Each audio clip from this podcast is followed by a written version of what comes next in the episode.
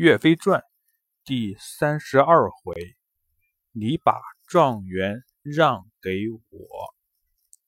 上回说到，张邦昌偏袒小梁王，说岳飞的文章写的不好，要把岳飞赶出考场，被宗泽阻止了。宗泽让岳飞把文章拿给他看，岳飞从地上。拾起自己的文章，递给宗泽。宗泽一看，岳飞的文章写的太好了，就知道是张邦昌故意搞鬼，就把岳飞的文章也折了起来，故意说：“岳飞，你这样的文章怎么能行呢？不知道小梁王写的怎么样？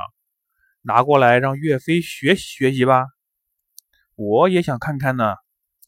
张邦昌看宗泽要看小梁王的文章，他知道小梁王写的不好，如果把小梁王的文章拿出来了，那可全露馅儿了。于是张邦昌就说：“哎呀，算了算了，文章不看也罢了。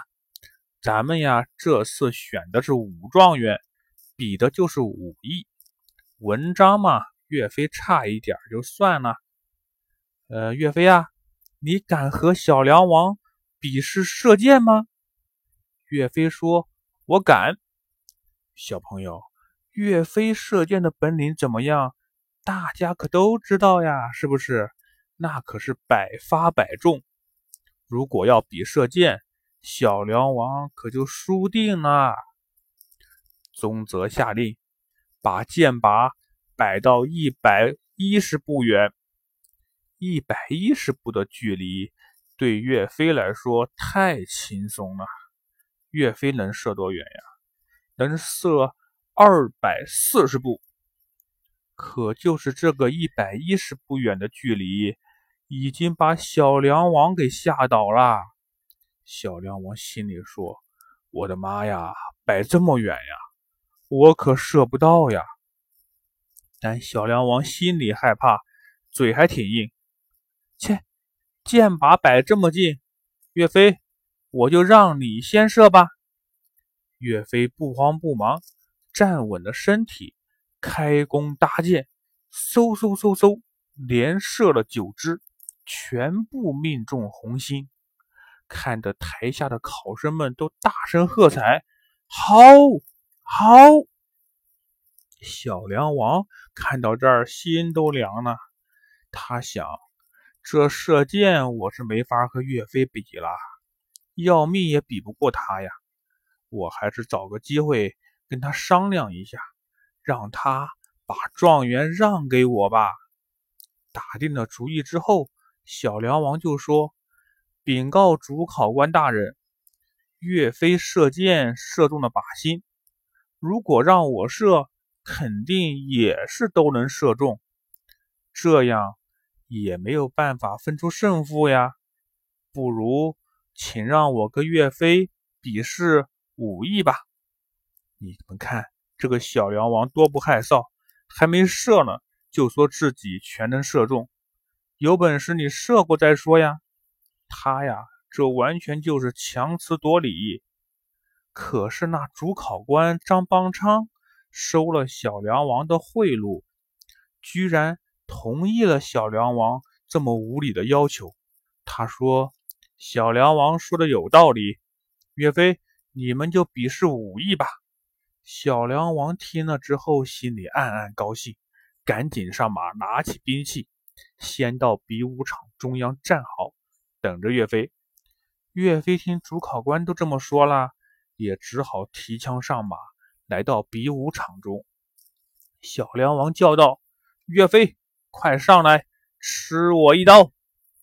岳飞虽然武艺高强，可是觉得小梁王是个王爷，怕打伤了他会有麻烦，所以啊，一直只是招架，并不还手。宗泽在台上看着，心里着急：这个岳飞怎么不和小梁王打呀？不会是……怕了小梁王吧？小梁王看岳飞不敢还手，更加的得意了，一边打一边小声的对岳飞说：“岳飞，我知道你武艺高强，如果你愿意做我的手下，把状元让给我，等将来我做了皇帝，我就封你做大官，还给你很多金银珠宝。如果你不答应，我今天在这里就杀了你。”岳飞说：“小王爷。”你错了。如果是其他的事情，我可以答应你。可是这件事不行。你看看这场上成千上万的考生，大家哪一个不是勤学苦练好几年，希望今天能夺得状元？你已经是个王爷了，居然还想谋反做皇帝，跟我们争抢状元？就算我答应了你。其他考生也不会答应你的，你可不要犯错误啊！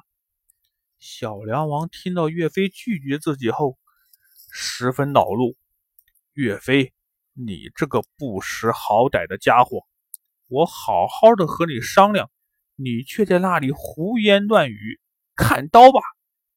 小梁王此时恨不得一刀把岳飞劈成两段。